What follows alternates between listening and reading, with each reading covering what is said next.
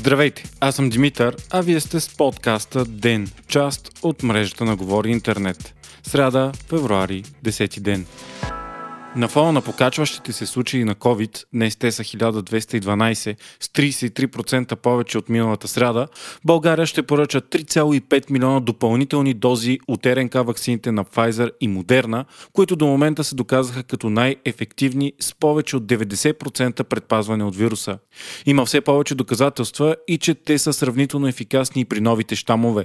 Допълнителните дози ще бъдат 2 милиона и 900 хиляди от Pfizer и 460 хиляди от Модерна.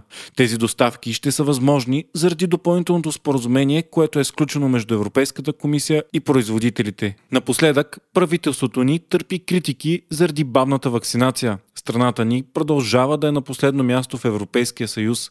Една от основните причини за това е, че България беше поръчала по-малко от определените и бройки от ваксините на Pfizer и Модерна.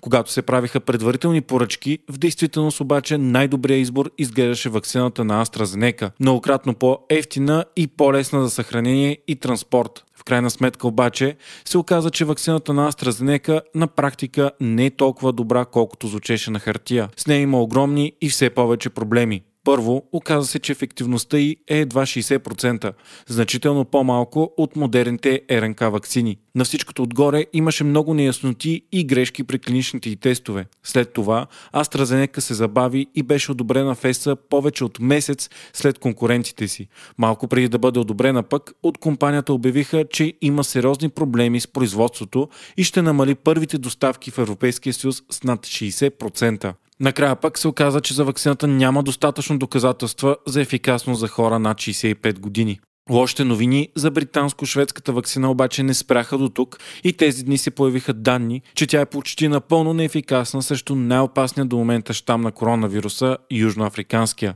Затова все повече страни в света ограничават използването на AstraZeneca за хора над 55 и 65 години, които пък са най-уязвимата група. В Южна Африка директно спряха използването на тази вакцина, а Швейцария отказа одобрението й. В САЩ пък регулаторните органи бавят решението си заради недостатъчно данни. Добрите страни на AstraZeneca са, че вакцината все пак оказва ефект срещу коронавируса и данните сочат, че дори да не предпазва напълно от заразяване, многократно намаля тежките и смъртните случаи. В крайна сметка обаче България се оказа заложила за масова вакцинация на една вакцина, която е по-малко ефикасна от конкурентите, най-вероятно неефикасна срещу новите опасни щамове, без солидни доказателства за ефективността при възрастни хора и на всичкото отгоре с сериозно забавяне на доставките.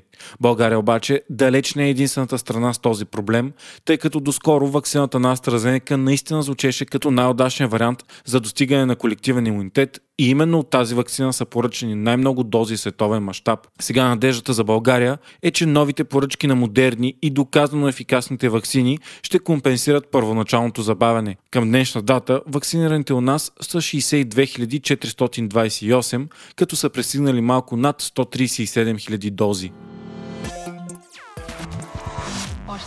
Патриотичната партия НФСБ на Валери Симеонов ще се яви на изборите в коалиция с воля на Василин Марешки. Общото им название ще бъде Патриотична коалиция. Това става след като по-рано предишния партньор на НФСБ, ВМРО на Красимир Каракачанов, обяви, че ще се яви сама на изборите. До сега двете партии бяха заедно под името Обединените патриоти, част от управляващата последните 4 години България коалиция. През годините Воля пък беше формално опозиция, но често подкрепяше ключови гласувания на ГЕРБ. Американският сенат установи, че делото за импичмент на бившия президент Доналд Тръмп е конституционно, което позволи процесът за него да започне. При гласуването 56 сенатори бяха за продължаване на процеса, включително някои републиканци. Въпреки това е почти напълно сигурно, че Тръмп ще бъде оправдан, тъй като за осъждане са нужни две трети от гласовете в Сената, а повечето републиканци вече обявиха, че няма да подкрепят гласуването българската актриса Мария Бакалова, която нашумя покрай Борат 2 и получи историческата за България номинация за награда Златен глобус, е получила нова роля. Тя ще участва в комедията Балонът, където ще си партнира с звезди като Педро Паскал и Девид Духовни. Филмът се продуцира от Netflix и е вдъхновен от истинските събития около заснемането на лентата Jurassic Park Господство по време на пандемията миналата година. По сценарий група актьори остават карантинирани в хотел в Великобритания и е невъзможно възможно да излязат навън или да продължат работата си по филма. Режисьор ще бъде Джът Апатол.